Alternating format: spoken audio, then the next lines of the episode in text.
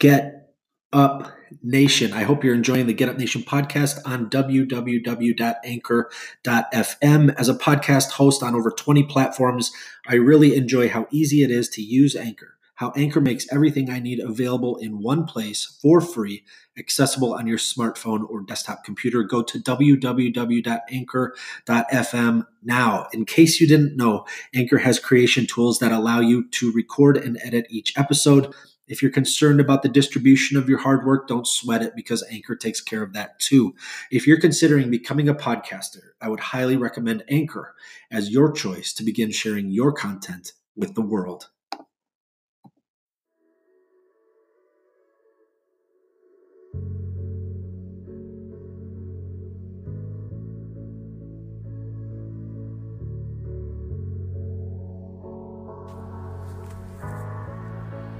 Get Up Nation.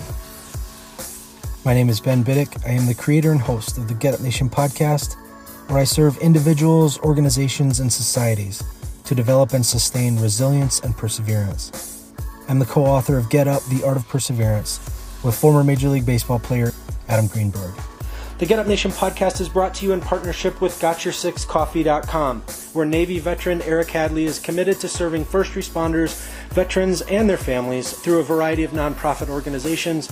No stranger to adversity, Eric has fused necessity of coffee with his passion for public service. You're already purchasing coffee. Why not empower your coffee with purpose? Why not purchase coffee that not only has your six, but also has the backs of those who don a uniform of service for our communities and great country. Learn more about Eric and his freshly roasted, award winning coffee at GotYourSixCoffee.com. Recently, I had the honor and privilege of speaking with Dr. Jeffrey Magee. Dr. Magee is a global talent development expert, a leadership and management strategist, and best selling author. If you're looking for credentials, Dr. Magee has them. He's a certified management consultant, certified board executive, certified professional direct marketer and certified speaking professional. He has been recognized as one of the 10 outstanding young Americans by the U.S. Junior Chamber of Commerce, twice selected to represent the United States at the World Congress as a leadership speaker in Cannes, France, and Vienna, Austria, uh, three term president of the Oklahoma and Las Vegas chapters of National Speakers Association, and an SBA Entrepreneur of the Year. He has also been honored for his tremendous commitment to service. Dr. Magee served for four years as an appointed Civil Service Commissioner Judge for the City of Tulsa, Oklahoma, before merging his firm for a short time in 2010 with Western CPE. The United States Army, National Guard, and President George Bush recognized him with the high honor of the Total Team Victory Award citation for civilian contribution to leadership development with the National Guard basically I can't fit all the amazing achievements Dr. Magee has accomplished into this intro. So go to jeffreymagee.com to learn more about the countless ways that Dr. Magee can help you and your organization succeed. Dr. Magee, I'm honored to welcome you to Get Up Nation. Thank you, Ben. I appreciate it. I'm actually uh, honored to be with you and your followers. So thank you for this opportunity to share ideas and uh, and just have some fun. Yeah, absolutely. First, I just want to ask how your how's your day going, and uh, what challenges do you plan on tackling today? Great question. So I'm in uh, Las Vegas, Nevada, as we record this, and on this uh, morning, it's another beautiful blue sky day in Vegas. I never thought I'd ever end up living in the desert, and being a Colorado boy, transition Oklahoma, and then uh, Montana. But I have absolutely loved living here. So the weather for the day is starting good, which again that calibrates all of our attitude and mindset. That's why I actually said that. We talk about Get Up Nation, it always starts with, you know, what are the first collective thoughts you have when you wake up in the morning and what calibrates your attitude and mindset and what do you see? If it's raining outside or or it's sun shining outside how do you see that? Because it sets your day. So it's going great. But my day started at 5 a.m with a uh, with a web zoom call with a client in london england. Then i had a six o'clock call with uh, the military leadership in uh, the state of delaware with the delaware national guard I just jumped off of that. And now I get to share some time with you on this podcast. So my morning is uh, already three hours in and it's going great. Excellent, excellent. And I know you're extremely busy. You do amazing work. You help people succeed everywhere you turn around. Uh, so I'm really happy that you've taken time for this show uh, to help the people in my audience who are dealing with significant and severe challenges to be encouraged and uh, inspired by what your expertise and your experience um, there are many things we could talk about today to draw from your wealth of experience. So I'd like to focus on the why within you that's created this tremendous volume of achievement and accomplishment. will you share a little bit about what life was like for you growing up and what led to your deep commitment to helping people and organizations succeed? That's a great question. First of all, just pause. So, for all of your listeners and viewers, that is a great question. What shapes your why, and then frame that around growing up? I mean, we could go so many directions like that. And, and, I, am supposed to be the psychologist. You want to be now the therapist. I love this. Heck, that'll get you a good 50 minute session on the couch right there. You just take some notes, say, I'll see you next week. Boom, run the credit card, you're good to go forever. I love it. You know, so the first answer on that one, Ben, is obviously, you know, some people would take that question and they would go down the trajectory of woe is me and how bad their life was. Others would take that question and go down the trajectory of how great their life is. It doesn't matter whether your answer starts with tell me about your background and growing up, whether it's good or bad.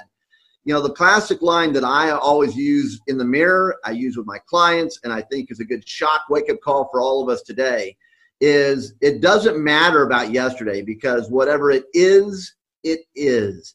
Everyone that spends time, money, and energy trying to change history, beyond the fact that they're just freaking idiots, and sorry if I upset you right out of the gate, but I'm kind of a blunt guy, and I think that's what we need. We need not disrespect, but we need bluntness. People need to be smacked upside the head occasionally, you know, whether it's the old self V8, wow, I could have done that myself, or someone saying, look, you knucklehead, quit doing that. And then if you keep doing it, I mean, you are going to get in trouble. And that's part of the problem of, of where we are today is people are, are carrying too much luggage. So I grew up, in essence, in a large family um, in Colorado. My father's retired military. I have older brothers and sisters, younger brother, sister. Uh, and from that, basically, life is what it is. I didn't realize that, you know, we were, you know, economically not well off growing up. I never really realized that because our parents always provided the basics of what we needed. We knew we weren't rich. I mean, you don't have to be very smart to figure that out when you look around. Uh, but with that, we were rich in lots of other ways. And some of those ways were my other siblings painted a path for me growing up that if you want something, get off your butt and do it. You know, achieve greater excellence academically, you know, if you are capable of getting A's in math and science, then you should get A's. If you're capable of getting B's and C's in English, then you better get B's and C's. I mean, not everyone's an A student.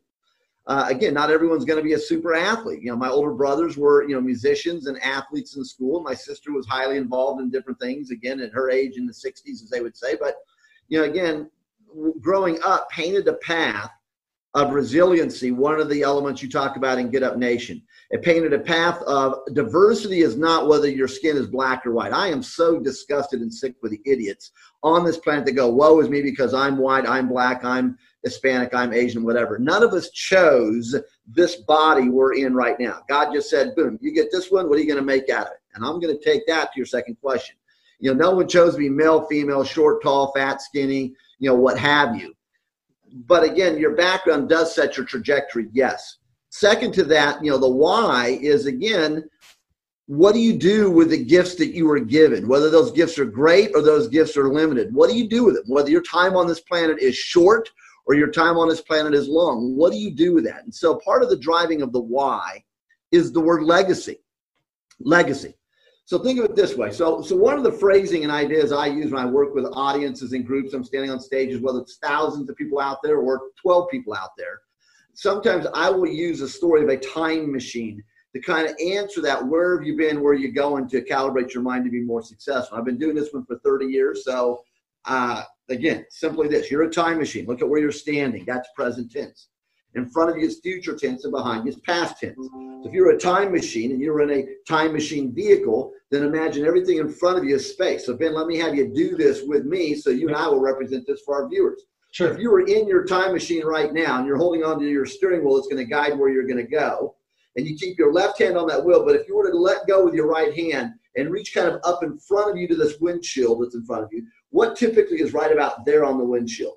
Mirror bingo, that uh, rearview mirror. So reach up there and grab that and get a good grip on it for a second. On three, I want you to rip it off that, that windshield. One, two, three, rip it off. Toss it out the window, get rid of it. That's a huge answer to Get Up Nation right there because here's the element. We still have an outside rearview mirror over there, so we can look behind us for benchmarking, lessons learned, be aware of what's going on back there. But if you're accelerating forward in life and being successful, you're never looking at to see who's coming up on you because no one's ever going to catch you. Yeah. See, again, the only ones that are going to pass you is when you're being, in essence, complacent or lazy or pathetic or worthless, not doing something. That's where everyone's passing you by in life. So again, now we've removed that rearview mirror up there for a reason. If you think about successful people, 100% of what's in front of you represents the future. You don't spend time being distracted by that little 10% up there of the rearview mirror, worrying about what happened in the past or didn't happen to me, and I was raised bad or I didn't have these other opportunities, etc. You study any successful person, they live in the windshield of life.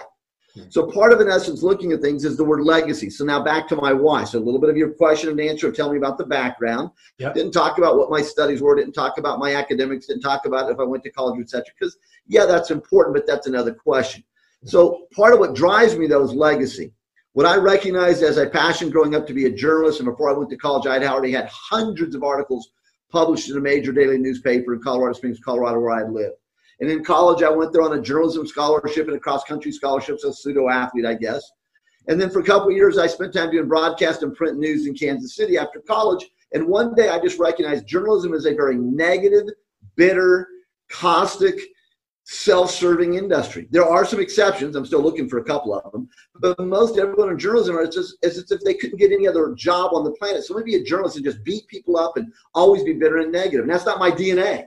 So I left it cold one day and if you're ever unemployed, there's always one job in America. And even today, right now in this time of pandemic and COVID and what's going on and the horrific number of unemployed people in the nation, there still are jobs today called sales. If you can sell, there's always going to be a job for you. So I went into sales, and that led me over the past 25 years to where I am now, owning a training company and having sold the training company and magazines. And so I'm now back into publishing. So for 25 years, I publish a magazine where I go out and I get phenomenal personalities to write articles for me. The last three presidents have written for me world leaders, celebrities, athletes, champions.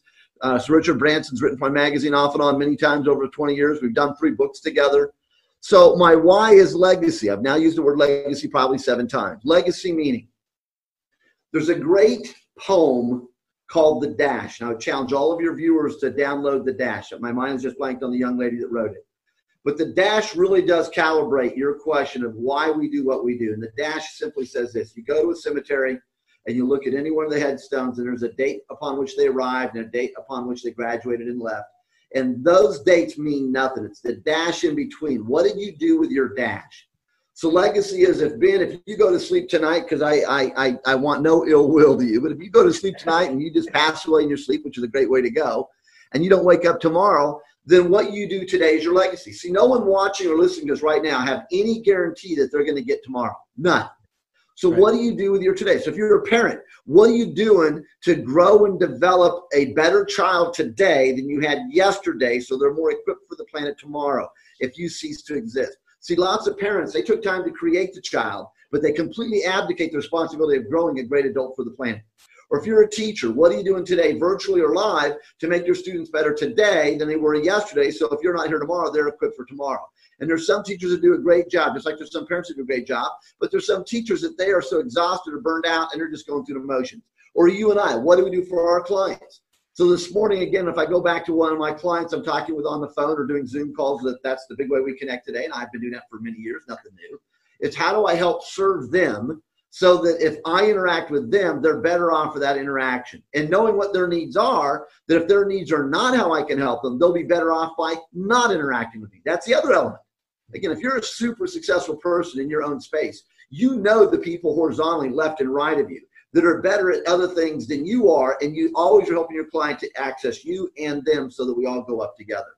So those are some of my responses to a little bit of my background and, and what drives me. It's about helping people to look at themselves as capital on this planet, thus human capital. And I've been using the phrase and name and title human capital developer for over 20 years, way before it became fashionable for anyone else to even start using that word.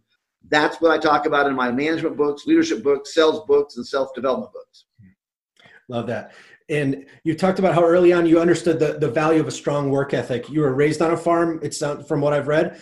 Uh, what were those experiences like for you? I, I mean, I regularly speak with Midwestern farmers who are facing unprecedented challenges and struggling to keep their farms profitable. What lessons or experiences happened in those rural environments for you, agricultural communities that that set these people up uh, for success, whether it's on a farm or in a different industry, if they have to make a pivot?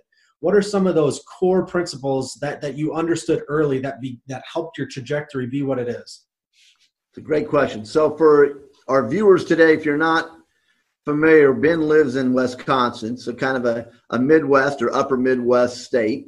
a lot of agri in Wisconsin, um, along with a lot of winter and snow, and uh, and football and other great businesses as well. Harley Davidson, one of my clients for many many years.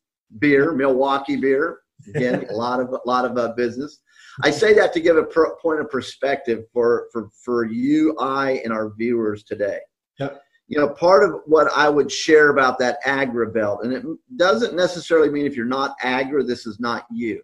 But if you're agra, your norm, your reality is that if you grew up on any kind of a farm, whether it was a was a production farm of grain, uh, whether it's a production farm of livestock, whether it's a production farm, or you were in essence uh, you had a small farm operation, then your norm is as a child. So Ben, you and I are brothers, no matter what our age is. When you're basically old enough to be able to walk and do something, you're involved in that farm. You know, go get the rake. You know, go get the shovel. You know, bring me that bucket.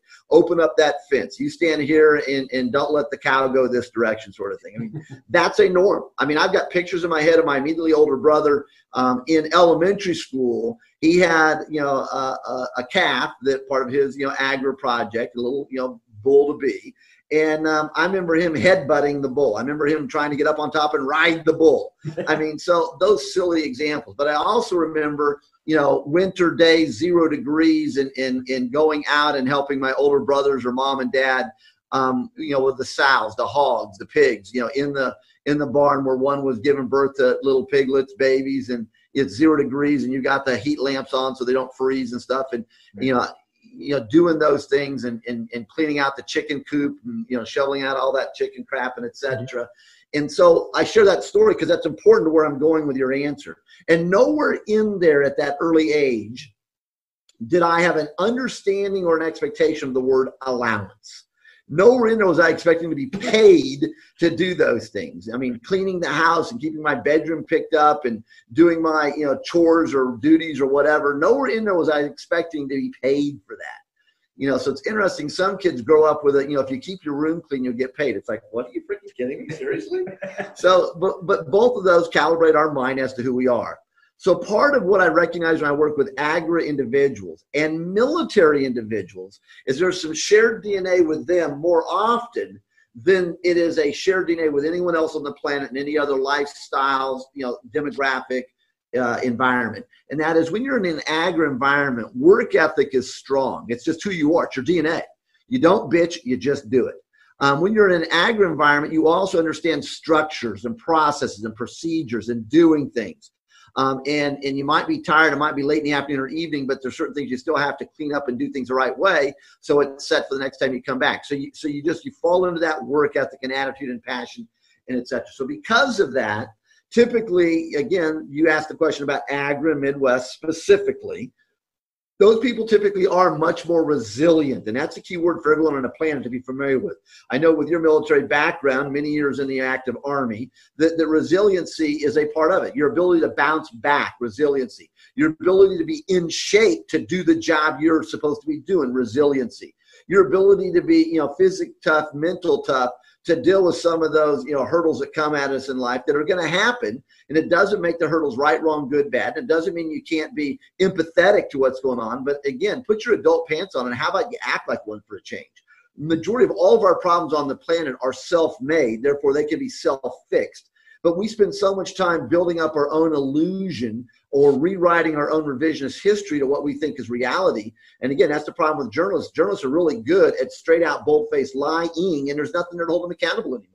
I mean, it used to be you'd have a news director or producer that would, no, you're not saying that on the air. You're not writing that in the paper because it's not true or wait a minute, you're about to report this. I mean, in journalism school, I remember being taught that if I'm going to interview Ben and Ben gives me this great juicy nugget I want to write on, that's fine. But I got to go find at least two other people that don't know Ben that can corroborate and validate that little nugget I got from Ben. And if I can't get at least two other people, I'm not putting it out there. I mean, today it's stunning. Journalists write stuff out of whole cloth lies and they, they put it out there as truth. And most people are so oblivious and ignorant to facts. They may not be dumb people, but they're ignorant to facts. They have no clue what they're eating and swallowing. And then when it's then when it's revealed that what they were told and led down the road to believe is true is completely false, it's it's like no one no one even cares to go, wait a minute. I still can like Ben, but Ben, I don't appreciate that you misled me for three years on something you said that was happening with our federal leaders. It turns out to be a lie. That's not true.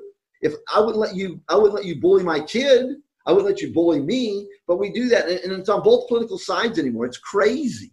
And so mm-hmm. that's another element to your question of again in the Midwest, people have work ethics. They're willing to get off their butt and do things. So they will be resilient, but they may need to change how they do what they do.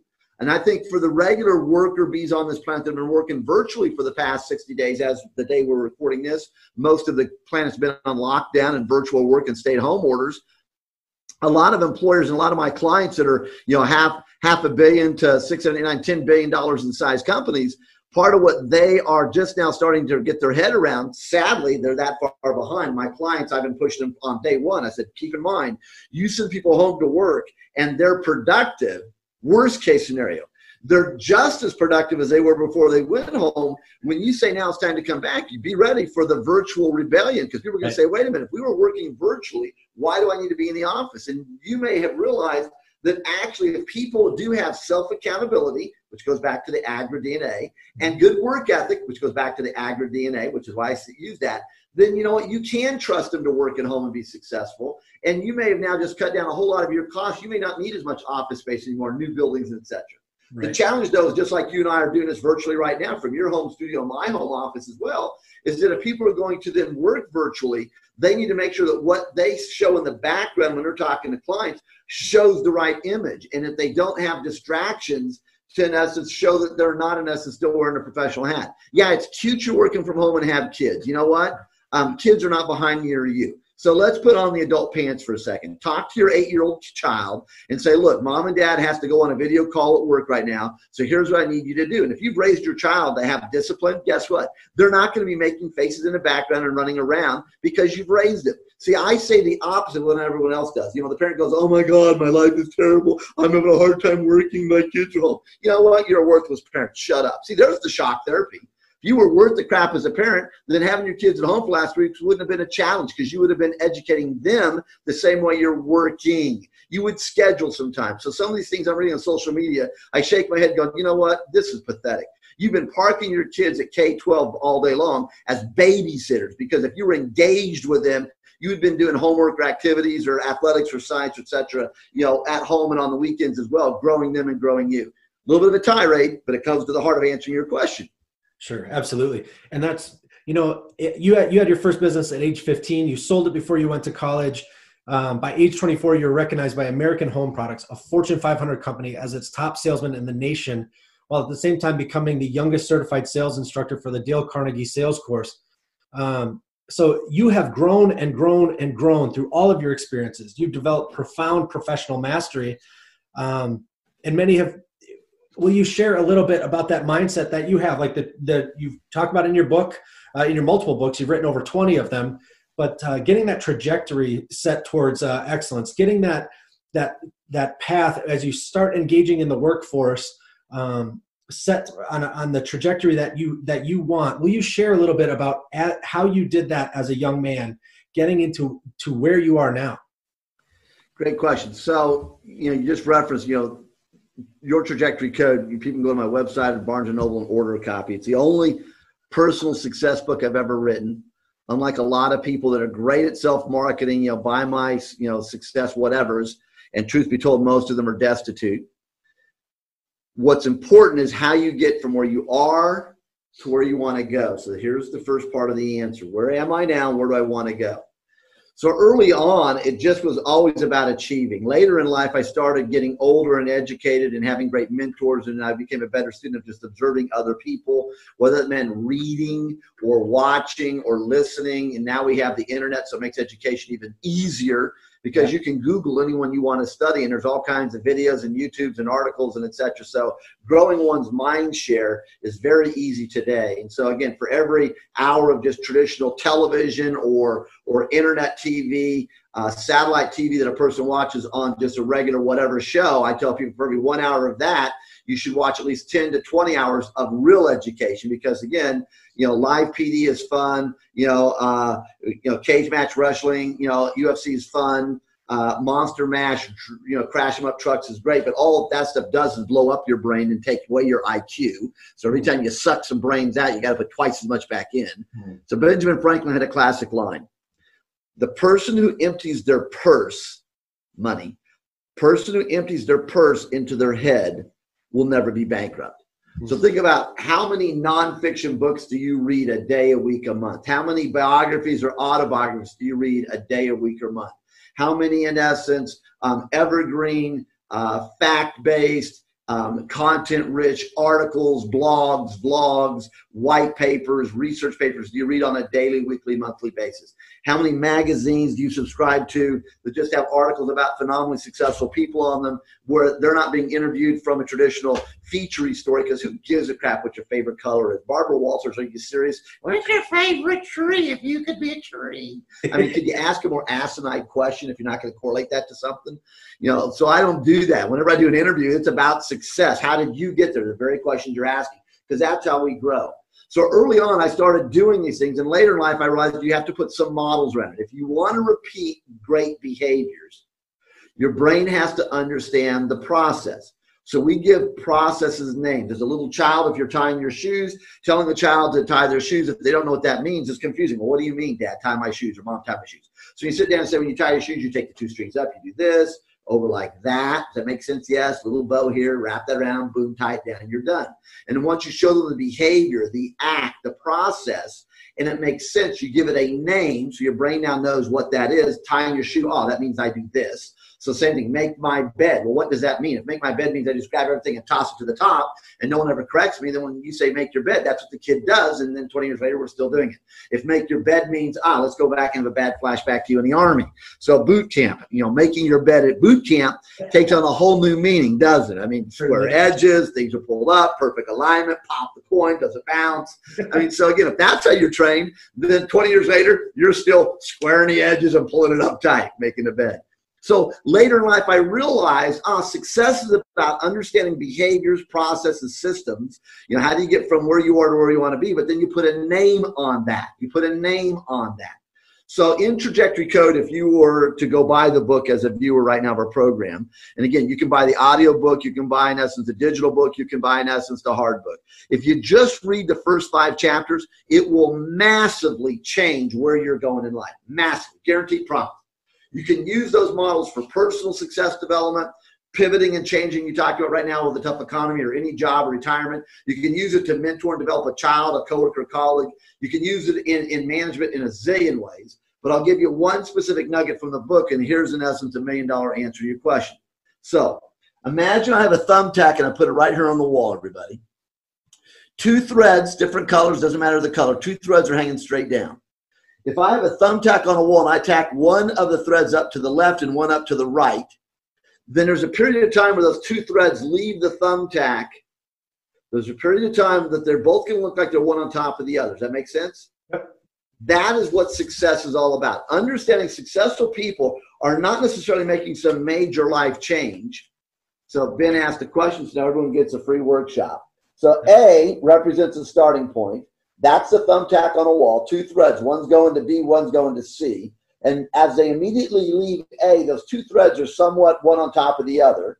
And there's that little circle right there above the A. That circle is what success is all about because what that circle represents is this. I call it the 1% factor. The 1% factor. Meaning, soon as you start to do anything, you're at A, that starting point. I'm about ready to hit send on this email to Ben, but before I send it, I'm going to reread it. That's an A. That's in that circle, that 1% zone because successful people can recognize that whenever they start to do something, they do a time continuum exercise. I'm about to say this.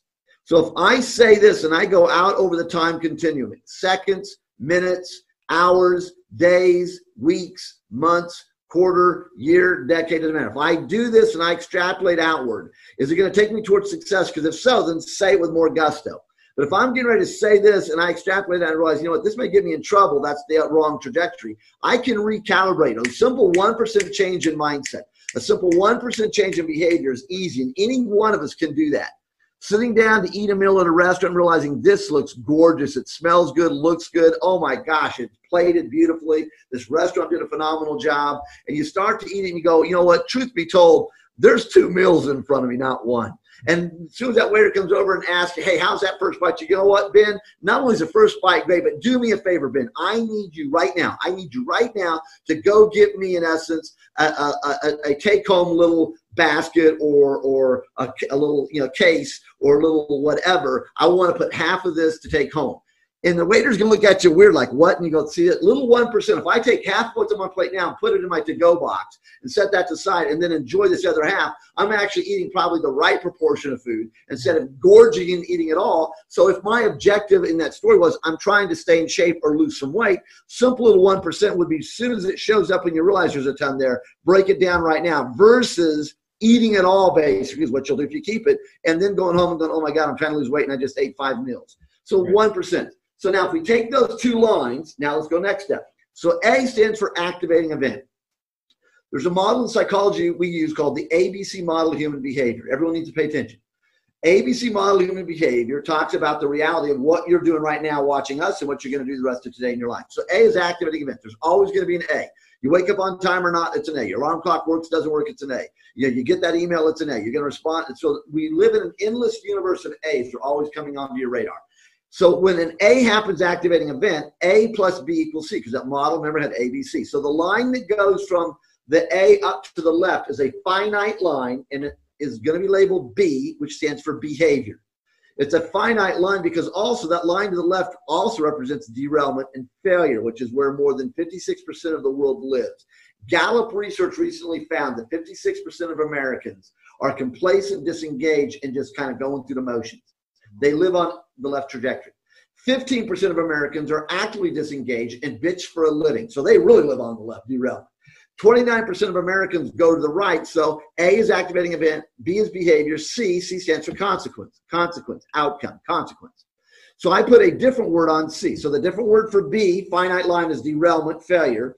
A different word for C, because that line goes out into infinity, I call it success, success.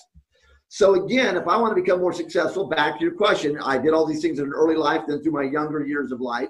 How is it that I figured that out? Well, in the early days, I didn't know. I just did things. Growing up on the farm, if you wanted something done, you did it, or you helped out someone else do it, or you asked for help. You just did it.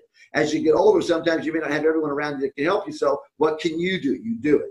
So, the trajectory code model, as I wrap this up to answer your question on the last part, that's my model for everything I do in life. Whatever it is I want to do, that's a C. It's a goal. So line C represents consequence. Line C represents goals. Line C represents the word aspiration. Line C represents success. Every time you want to do something, you come back to that circle there in the middle at the bottom and you say, okay, for me to do whatever it is that Ben just asked me to do as my boss, as my supervisor, as my friend, for me to get from A to C, then that circle right there represents the 1% factor. I may realize, do I need more knowledge, more skill, more training, or do I need a mentor, an advisor, a coach?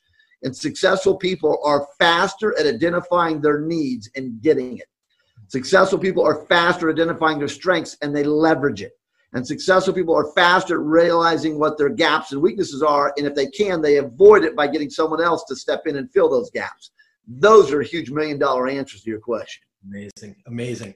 Yeah. And uh, some of asserted so largely we talk about a lot when people experience adversity they experience something that isn't comfortable that that causes them some discomfort or uh, pain or or or a, a, disease an injury whatever it may be something comes down the line and we experience that. We have a choice to in how we respond to that. And i wanted to just dig in a little bit to your insights into you know the concept of purpose and meaning. It's uh, Emily Smith came out the book The Power of Meaning recently, and in the information age, with so many products and services that are readily available, how do you really tap into the type of experience of purpose and meaning that brings that profound satisfaction to the work that you do? Great question. So what Emily did was she she wrote a book and she took a page from psychology. You know, one of the models that that I use in my leadership programs and in coaching with working with executives, business owners, is a model called identity purpose statement. So if our viewers write that down, identity purpose statement. The more you know about a person's identity purpose statement will help you to understand how you can align with them or not align. The more you know about someone's identity purpose statement gives you insights as to how to engage someone that you may realize you have to engage, even though you have disdain for them. So, how do you engage, be civil, and get the hell out of there? Mm-hmm. Um, the more you know about a person's identity statement, identity purpose statements, also gives you tremendous insights as to how they think, which is a part of your question, and why they hold the beliefs that they hold, which is a part of your question. So if I want to create change in them, I'll know how long that road's going to be that I'm going to have to go down to make that change with them.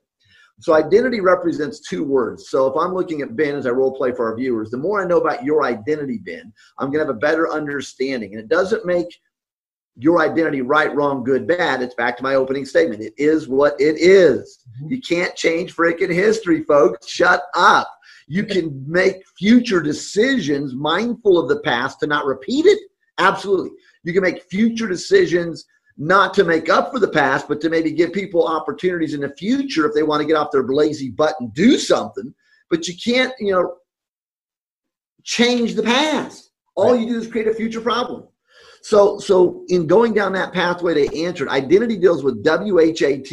So the more I know about Benjamin's identity, what you value, what you'll tolerate, what you like, what you stand for, or the opposites, what you won't tolerate, what you don't care about, what you could care less about, what you won't, you know, stand for. So identity is a snapshot of your what factors. And then the other word for identity is who, W-H-O. It's, it's who you want to project to the world that this is who you are. So that's kind of like, you know, in, in social media marketing today, that's your brand, basically. There's your brand. You know, so again, when Emily talked about all these products and services, it's their brand. This is what we are about. It's what we do, and this is who we are, etc. So identity is one half of who you are. Identity, purpose, statement. Purpose is where Emily came in. Purpose is the drivers behind your identity. So the purpose is the whys, it's the drivers, it's the motivators, it's the passion, it's the reason you hold those identity statements we just talked about. So that's where it's coming from. And so I do believe in it absolutely. And it does drive who you are. And seldom, once your identity is pretty well fashioned, it's not impossible to change it, but it's pretty hard. You have to have typically a major self awakening to truly change inside your identity, which then will change your driver. So, why I always thought this is because, and if all of a sudden those whys start to change, it may cause me to question my identity. And then that may cause me to say, wait a second, no, I'm not changing my identity. So I'm going to double down on looking at different whys and better whys. And I might eliminate people from my life that are the wrong whys. I might eliminate situations and things. I might quit my job. I mean, a lot of people are unemployed right now as we're recording this. I mean, we really are living, if you take your, your political views and just park your stupidity to the side and look at facts we're living in a phenomenal 24 month window in American history. Right. We've just went over the past four years from having facts statistically the highest crime and poverty in our country's history, the highest unemployment in any category you want to create. So I'm not even going to make the list because a lot of your, your viewers are going to know the list, whether they, they like what I'm saying or not. They know the list. We've had the highest unemployment everywhere we had, in essence, the most amount of um, foreclosures on homes, delinquency in homes, um, vacant homes, you know, low construction starts. I mean, if you look at one market indicator, um, etc. That's where we were four-ish years ago. Today, before COVID, we not only did we did we change all those negative indicators, which is stunning, and took it to zero. That in the business world is a major growth. We then went to positive. We had the highest employment in any of those categories you look at. You know, you know, women, um, age, um, ethnicities, uh, generational, whatever. We had the highest employment in every one of those categories, and every one of the other indicators of a good society were all going down. Maybe they weren't fixed, they weren't great, but they were all going down from negative to zero to make them positive. So it's amazing to where we are today because of COVID, and again, fact, fiction, whatever your views are, should we have shut down the planet or not, or etc., to having the highest unemployment in our nation's history. Wow. The most amount of people without job. Back to your question earlier about agri in the Midwest. I've got a client right there in Wisconsin mm-hmm. that, in essence, is 400% of revenue to where they were five months ago. Wow. So COVID has not been bad for them. It's actually their business has grown. Right. And there's others that are growing. I look out my window here in Las Vegas and just think about all the businesses that are shuttered. And some of them they had no choice because our governor, who's never had a job in his life, he's never signed the front of a payroll check. So all he understands is basically welfare mentality. Because if you work for the government, no disrespect, if you're a public servant and you actually are serving the public, I love you. But if you're a public servant, if you think about it, that's really the same thing as someone on a welfare check. It's hardworking Americans that are taxed. Their money goes into this pool of money that then is distributed to different areas in the government. And some goes to people that are unemployed, welfare check, and some go to government workers. That's the same money. It's coming out of my pocket to pay you. So you better be busting your butt every day back to your common legacy. See, here's how you fix unemployment in this country. If we're going to be giving unemployment checks to everyone, and even with COVID, here's what our government did wrong. They should say, you know what? You want to get your your your your you know your your payroll protection check? Here's the deal. Virtually, in essence, you got to sign in because we can't go to the unemployment office. You're going to sign in and clock in every morning. You're going to go do something in your community to get that free money the government just gave you.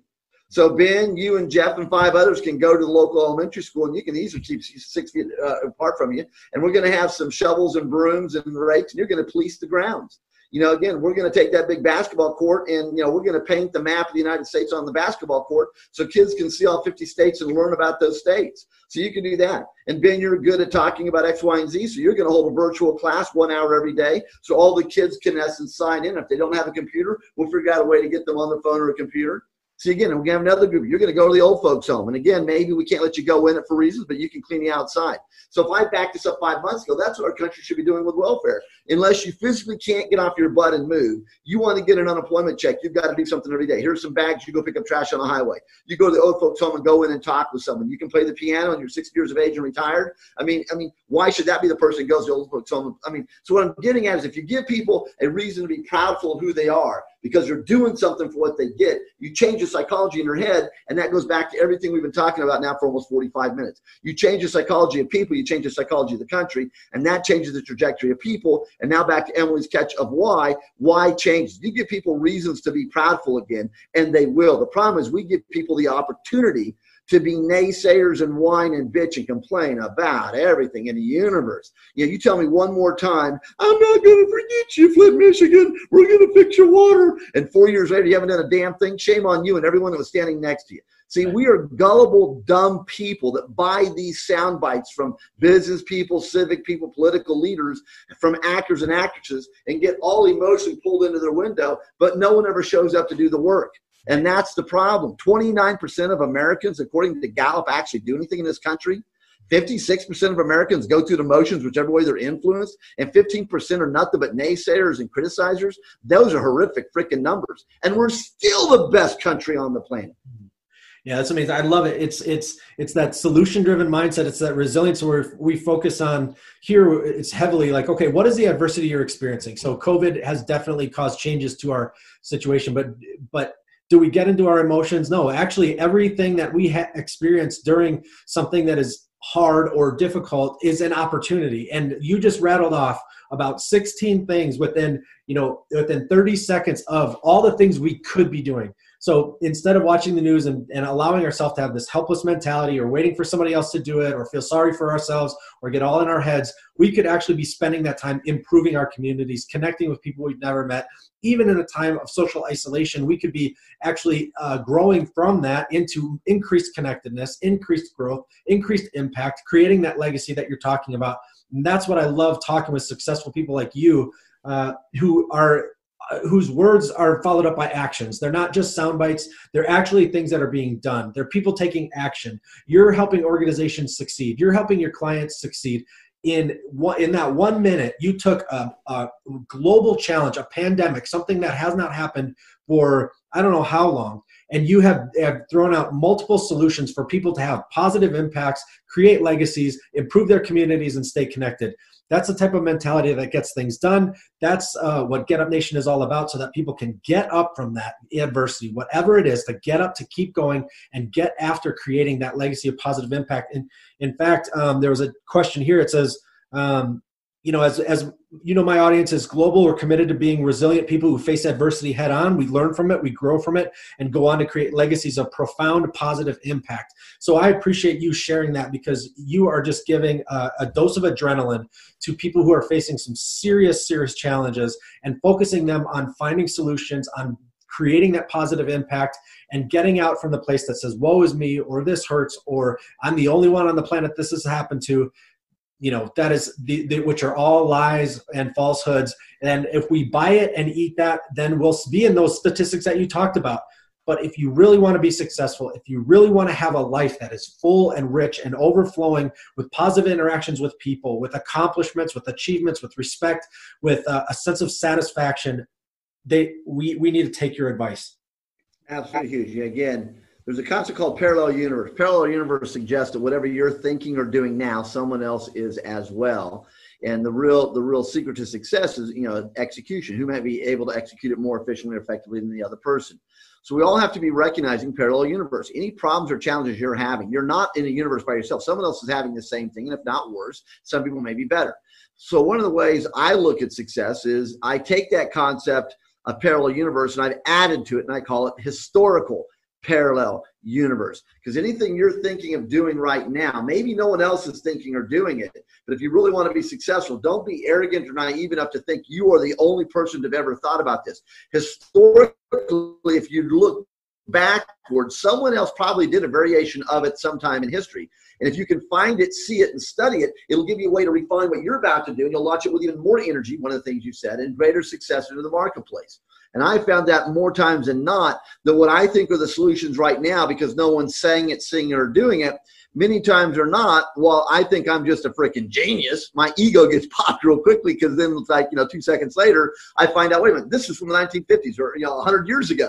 But we forget those things because we stop teaching education. One of the biggest disservices the United States has allowed to have perpetuated and perpetrated on it was in the 1980s, all of the national K 12 educational associations someone at that time leading them unwittingly led almost every teacher in America off the cliff because what they said was, we want to readjust how we educate K 12 and do it in a way across our society so that in the future we could have a perfectly ignorant mass population in America.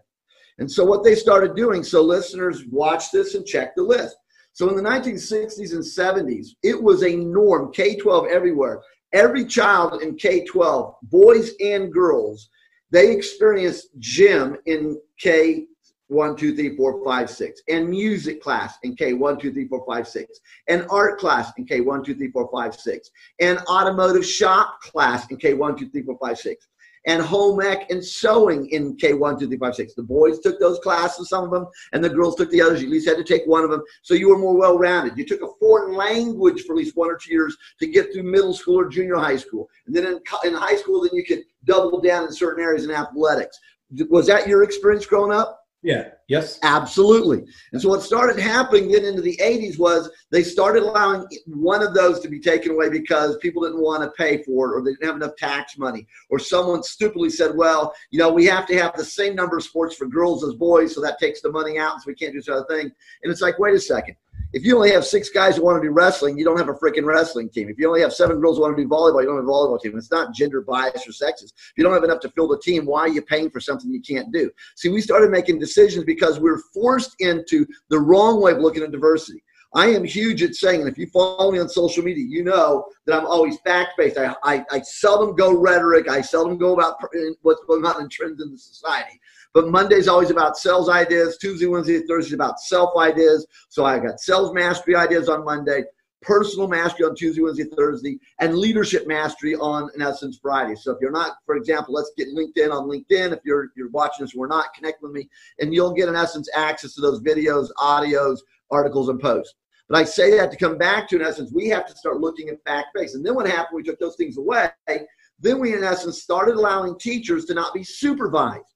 I remember as a little kid, there'd be every once in a while, there would be a, the principal would come in and sit in the back of the room, and they were basically the supervisor for that teacher to make sure they actually were teaching and engaging and being effective. And seldom do you ever see, in essence, any supervisors now with teachers. So the teachers started to go rogue. If my political views are far right wing or my political views are far left wing, either one doesn't matter. You can have your views, but those should not shape how you teach. And then we started taking out of textbooks fact based information. And then someone one day really got the idiotic idea oh, wow, we should take down statues of the Civil War.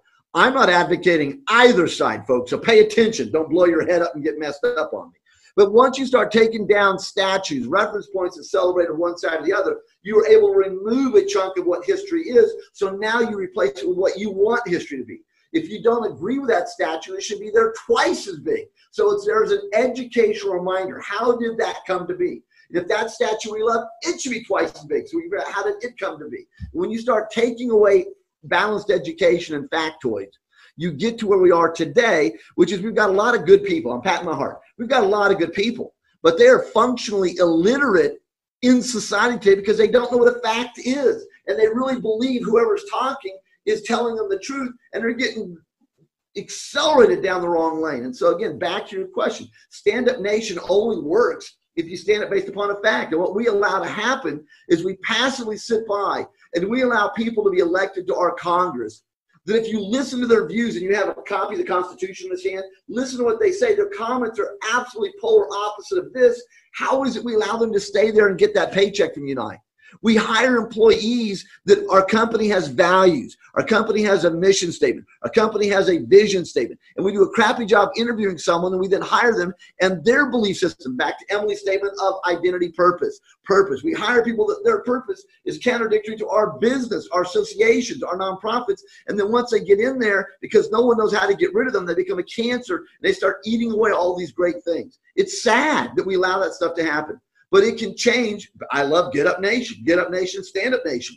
If you want to get up, quit feeling sorry for yourself. And don't be mean to the other person. You don't need to be a bully. Just engage them in civil discourse to say, Ben, I'm, it's not. I don't. I'm not trying to say I don't like you, but help me to understand why you have that view. It just is. No, Ben, don't get mad. Give me the facts. Why are you saying that? See, we yeah. don't ever hold anyone politely accountable. You just said something that I think is is mean or rude or wrong or dumb or ignorant. So you know, again, back it up. I love the old saying, put up or shut up. No one ever holds these people accountable. I mean, again, I love the adage, give someone enough rope and yeah, they'll hang themselves. But also, if I give you enough rope, I can pull you to safety with that same rope. So I, you've got to be optimistic. In, in tough times and diversity times, I talk about diversity is your strategic advantage. Diversity is your strategic advantage. If I look at diversity as a disadvantage, you know, I didn't choose to be white. You didn't choose to be white. But what does white mean? You didn't choose to be black. I didn't choose to be black. What's black mean? We use a lot of these labels without understanding what the heck they mean. And if you're using labels as a way to categorize someone for negative output, then, then you're just, you're inferior. You're wrong. You're losing it. Successful businesses embrace diversity, but you do not embrace diversity from a compliance standpoint so you can check the boxes and make someone happy. I got five of these, six of these, two of these, and one of those, whatever that means. Again, I go to a donut shop. There's donuts I love, so I'm not going to get a mixed dozen baker's choice if there's three of them in there I don't like. I'm sorry, I don't, eat those. I'm not going to consume those. Sort of no value. So we got to be careful about this word diversity that's taking over the planet. And again, some people are hiding behind it. Yesterday, I had a person send me an email and, and blow me up because I wasn't diverse enough in a certain category. And I said, You're absolutely right. And, and it bothers me greatly what you pointed out. I'm not going to fight you at all. So let me turn it around. Help me to be a solution with what you pointed out. Give me, and I, and I said to the person, Just give me two answers to what you've identified as a problem. Give me two. If you can give me two, let's work together to fix those. But my experience is when people point out the negative and I ask them to help me to solve it, they flake out and never respond back. I actually typed that to the person. And what's interesting, they have not written back. Boom, I rest my case. It's easy to bitch, hard to fix. That's right. That's right. Excellent. Um, doctor, I always end the show with six quick questions to help my listeners understand the why within my phenomenal guests. Will you run through these six quick questions with me? Let's do it. Thank you very much. All right.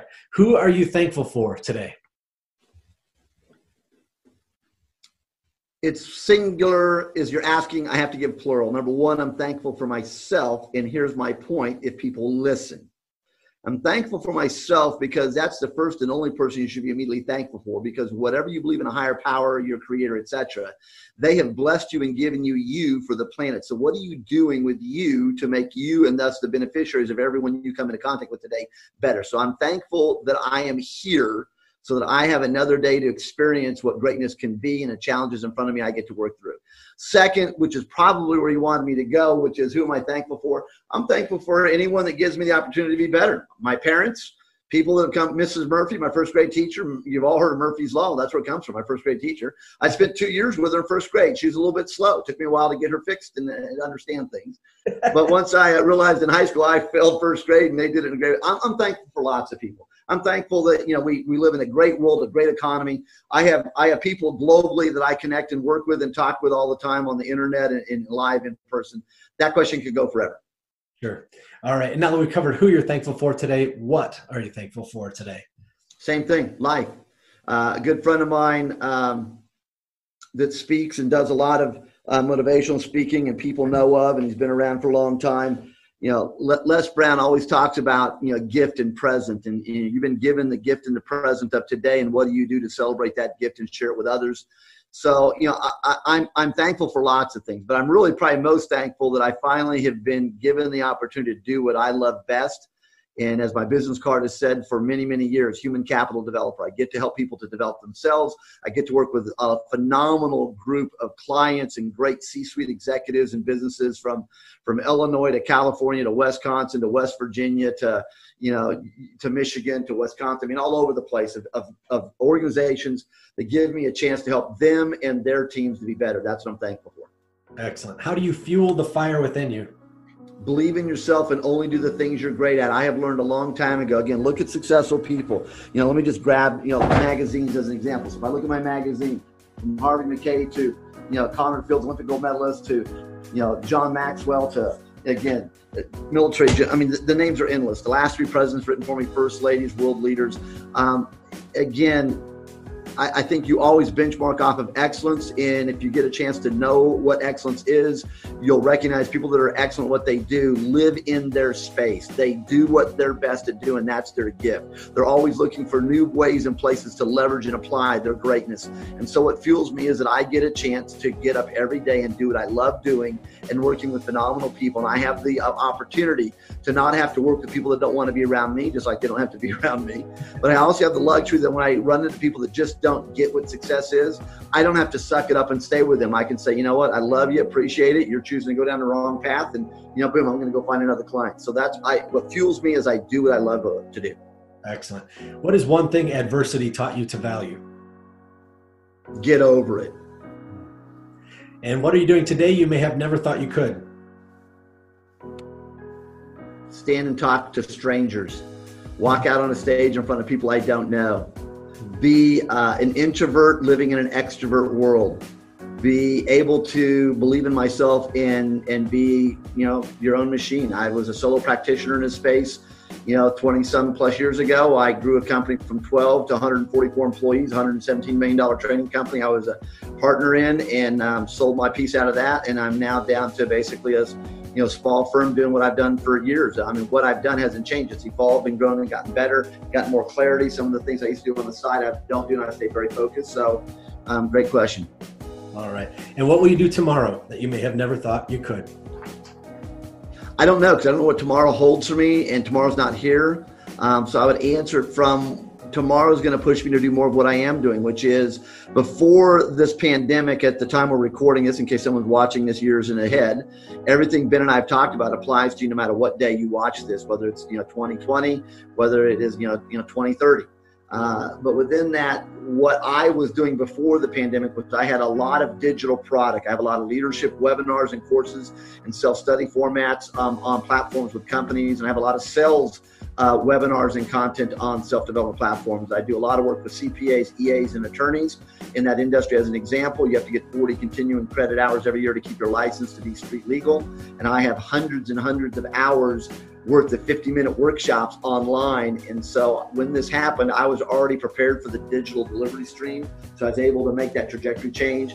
Clients that I would be going live and doing a you know one day leadership workshop with the executive team or leaders uh, live. I've been able to pivot and do it over the internet and do it in four hour modified web modules and have a great experience and great testimonials from them. So tomorrow probably is going to hold a little bit more of that, and that is becoming more efficient and effective at virtual deliveries and having more Zoom calls and engaging people to help them where they are because that's our new reality for at least a temporary time. Absolutely, Doctor. Uh, how can people learn more about you and your amazing work? Uh, too kind. I appreciate it. So, one, my name's on the screen. So, that's how you can look me up on the internet. So, jeffreymagee.com, J E F F R E Y M A G E E, jeffreymagee.com. That'll take you to my training and development platform and company. That's uh, what primarily occupies the majority of my time in life. There's books, there's audios under resources. There are some public programs I do, I do here in Las Vegas once a quarter. Um, there's online programs and there's programs I can bring into your business.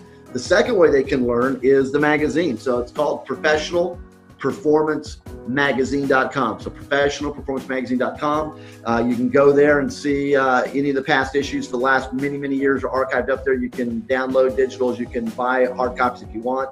So that's the two ways to learn more about me. And uh, for your viewers that are subscribed into your podcast, um, we are providing back to Ben as a thank you for all of you the last couple of uh, magazine issues as digitals. So he'll put those out there for you as well. So there's several ways we can learn more. But uh, again, if you're if you're looking to become more effective at business, go to my website. A lot of tools, sales, a lot of tools, and personal development, a lot of tools. Thank awesome. you for asking. Awesome, absolutely, Doctor. Thank you so much for today. We'll be in touch, and I can't wait to unleash this on Get Up Nation. I love it. Thank you so much, Ben. And for any of the viewers, anything I can do to help you, uh, just reach out on my website. Uh, as soon as you bring up my website, bottom right corner, there's a contact me and uh, send me a message. More than happy to you know, visit with you. It doesn't cost to talk.